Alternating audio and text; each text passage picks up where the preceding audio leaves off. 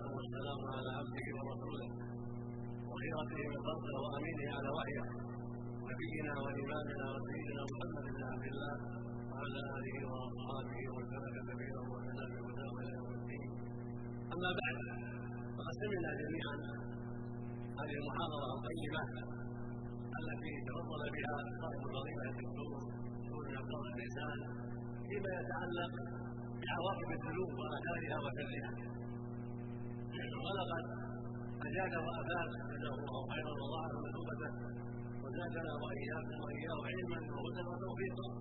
فنحن فعلنا جميعا بما سمعنا وعلمنا وأعاذنا وإياكم من شر الذنوب وعواقبها الوخيمة، وأعاذ المسلمين جميعا من شرها وبلائها.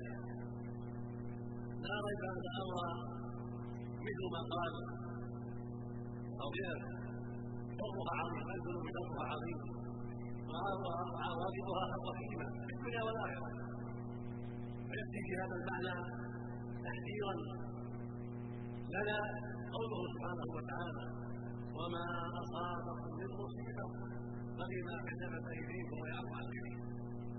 يخبر سبحانه أن ما أصاب الناس من المصائب في قلوبهم في أبدانهم وفي بلدانهم في عروضهم وفي غير ذلك وما كسبت أيديكم. وما أصابكم من مصيبة، مصيبة نكرة في ذات النفس وأكدت منه تعم مصائب كلها.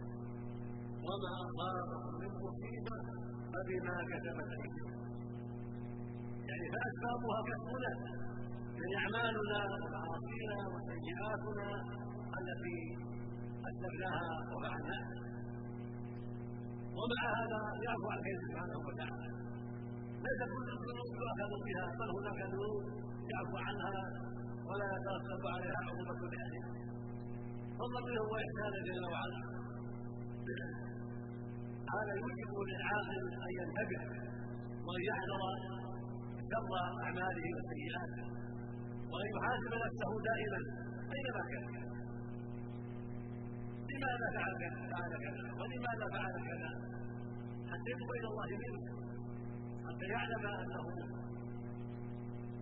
أشرك وأذنب، أو يعلم أنه قصر فيقال به التوبة. الحجاب للنفس والجهاد لها والنظر في أعمالها أمر مهم، أمر يترتب عليه صلاح من كلها والآخرة، كما قال عز وجل: يا أيها الذين آمنوا اتقوا الله ولتنظر نفس ما كسبت غدا، يعني انظروا ماذا قدمت للآخرة من أعمال، هل هي صالحة أو غير صالحة. فإن كانت صالحة فاحمد الله عليها واسأله الثبات والتقيم حتى الموت، لأن المسلم المؤمن لا بد أن يستقيم، ولأن الثواب إنما يحصل لمن استقام حتى مات على خير وحده. أما من انحرف وساق وارتد عن دينه فإن أعماله كلها تبطل وتكفر، ولو أشركوا لهبط عنهم ما كانوا يعملون، ومن يكفر بالإيمان فقد حبط عمله وهو في الآخرة من الخاسرين. فهذه الأعمال الصالحات والحسنات الكثيرات إنما تنفع أهلها إذا استقاموا وماتوا عليها. أما إن ارتدوا عنها وكفروا بالله جل وعلا بعد إيمانهم فإنها تبطل أعمالهم وتتوب عليهم ويعقبها العذاب الكبير والعذاب الرحيم، نسأل الله العافية. إن الذين قالوا سبحانه: إن الذين قالوا ربنا الله ثم استقاموا تتنزل عليهم الآية ألا تخافوا ولا تحزنوا وأبشروا بالجنة التي كنتم توعدون، نحن أولياؤكم في الحياة الدنيا وفي الآخرة ولكم فيها ما تشتهي أنفسكم ولكم فيها ما تدعون كلها من الغفور الرحيم. هذه عاقبة الاستقامة. وحد الله قال: ربي الله، يعني إلهي ورسول الله، وشهد أن محمد رسول الله، يعني من تمام الإيمان بالله الشهادة بأن محمد رسول الله. ثم استقام على توحيده وإيمانه، استقام على طاعة الله وترك معصيته حتى جاءه اليقين، حتى جاءه الموت. هذا جزاؤه، يقول الله جل وعلا: فتنزع الملائكة عند الموت واجتبهم وتقول لهم لا تخافوا ولا تحزنوا وأبشروا بالجنة التي كنتم توعدون، جعل الله إلههم في الحياة الدنيا وفي الآخرة جل وعلا إن الذين قالوا ربنا الله ثم استقاموا فلا خوف عليهم ولا هم يحزنون أولئك أصحاب الجنة خالدين فيها جزاء بما كانوا يعملون.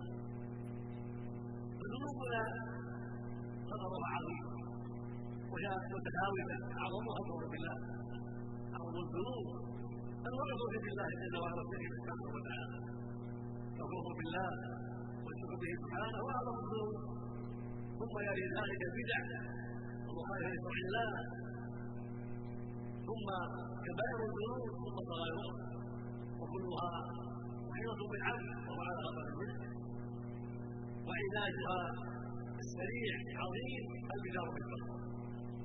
هذا العلاج العظيم السريع الذي يقوها باذن الله عز وجل البدع بتوبه عظيمه بتوبه صادقه بتوبه النفوس من الشرك فمعلومه وهي الندم على الماضي منها من شرك وبدعه ومعصيه والاقلاع منها وتركها فهو من الله سبحانه وتعالى والعزم الصادق ان ندعو اليه.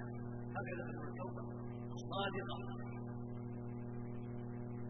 والا فشرها عظيمه يقول سبحانه ما اصابك من هذا من الله وما اصابك من شيء بنفسك ويقول جل وعلا ظهر الفساد في البر والبحر بما كسبت ايدي الناس ليذيقهم بعض الذي عملوا ولعلهم يرجعون.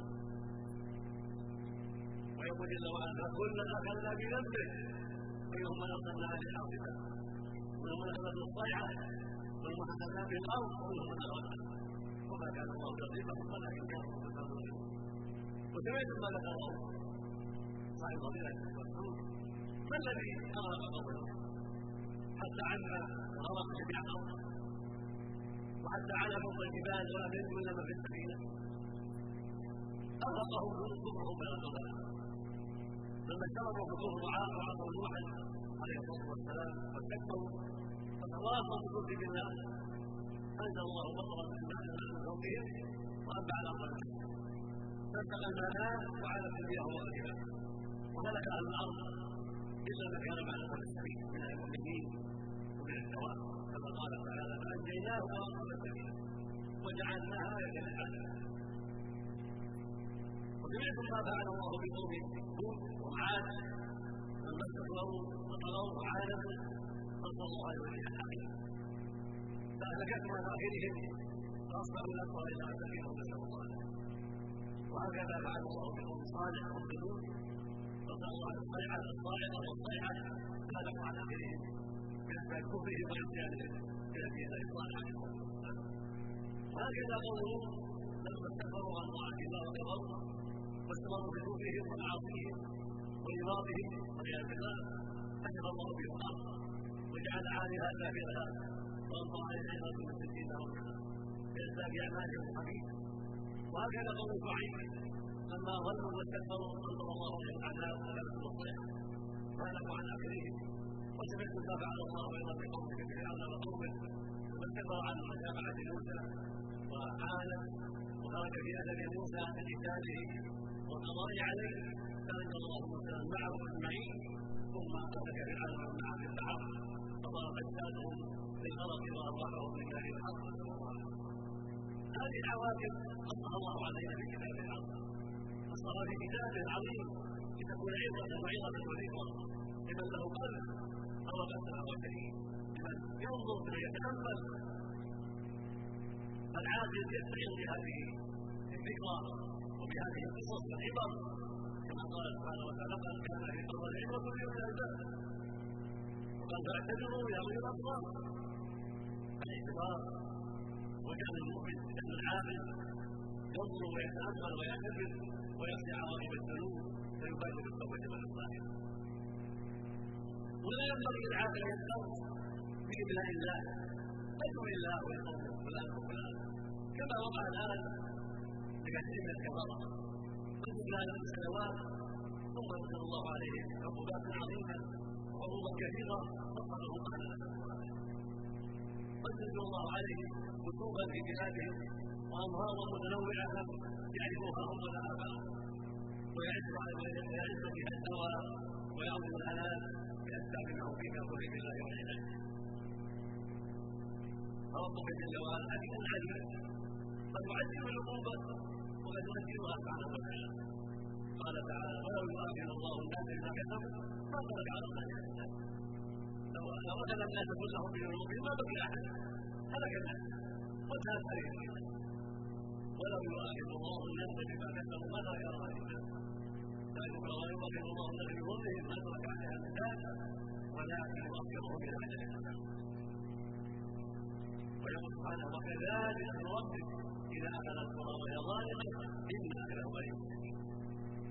ويقول الحديث الصحيح والنبي صلى الله عليه الصحيح: إن الله لا يؤذي الظالم حتى إذا كتب له به ثم قرأنا وكذلك نرتب إذا أخذ القرى وهي ظالمة.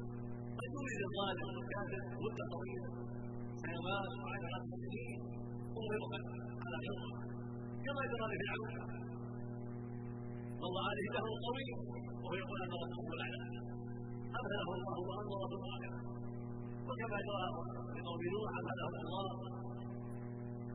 وبكت فيه الجنود الف سنه الى خمسين عام، الف سنه في تسعه عشر وعشرين، الف سنه في قوم نوح الى خمسين عام يامرهم بينهم ويعظهم ويذكرهم سبعا تأليفا، بل استمروا على طغيانهم حتى عبرهم الابصار العظيم بمن عز عظيم. هكذا قوله قوم صالح قوم لوط قوم ابراهيم قوم شعيب انذروا وانذروا ثم اخذوا نسال الله العافيه. وبعض الناس قد لا يعاقب بالدنيا فزولاله ويموت ما لم تاتيهم، قد يقع على قدره وضلاله لم تاتي به العقوبه لعبره وايه وحكمه قد يعاقب بها قانون فجر الله له يعاقب بها الناس، وقد يؤذيه الله ويعافي به جماعه الاخرين او يزداد عذابه مكانه يوم القيامه، كما قال سبحانه وتعالى: ولا تحسب ان الله غافل عما يعمل الظالمون انما يغفره يوم تفرقه الى الله. فقد يؤذي الله لاخرين حتى تكون عقابه كله مجموعا له لربنا، يكون اولا المصيبه اكبر والعقاب اكثر، نسال الله العافيه. ومن حديث الله: إذا أراد الله بعبده الخير من المسلمين عجل له العقوبة في الدنيا، وإذا أراد بعبده الشر أمسك عنه بذنبه حتى يدرك به الطريق. قد يبقى العبد الدنيا على الذنوب ويموت عليها كما كتب العذاب، قد تعجل له العقوبة بأمراض تصيبه أو عقوبة تجربه في مال أو في ولد أو غير ذلك فيقدم عنه بعض الذنوب. وله المصائب كفرة لنا في بعض الأشياء فيا الله جل وعلا اقسم عنه المقصود ولا تاتي من صالح الدنيا من ابواب الغيب. ربك عز وجل حكيم عليم والحكمه بالغه، فلا ينبغي لك يا عبد الله ان تغتر في هذه الوصايا. هو سبحانه وتعالى له حكمه بالغه واسرار عظيمه وغايات عديده في تعجيل العقوبه وتاخيرها، قد يعذبها وقد يؤخرها، ولو تقصد الحكمه بالغه وتكتب على سبحانه وتعالى. وانما عليك انت ان تبادر وتسارع الى ترك الذنوب وتطلب من توحيد الله والامتثال بالتوبه لعلك تهتدي. الوقت التي تغفل نفسك على غره ولا تبصر ولا تبصر ولا تبصر ولا تبصر ولا تدخل بيتك ولا ترجع ولا تسافر ولا ترجع، فعليك بالعناد، عليك بالعناد بالاخره وبادر بالتوبه الصادقه كما قال ربك عز وجل: وتوبوا الى الله جميعا ايها المؤمنون لعلكم تفلحون. فقال: يا ايها الذين امنوا توبوا الى الله توبه نصوحا. فتوبه النصوح هي التواصل بالعباد، قال عز وجل: قل يا عبادي الذين اسرفوا على انفسهم ان تكفروا بالمعاصي لا تقنطوا من رحمه الله. القنوط رياده، رياده رحمه الله، هذا هو القنوط الذي ادته رياده. الله يعلمنا عن القنوط ويأمر بأن ننظر سبحانه ونتوب إليه وليس بصنعة وكلمة إليه. إن الله يغفر جميعا يغفر الذنوب لأهل التائبين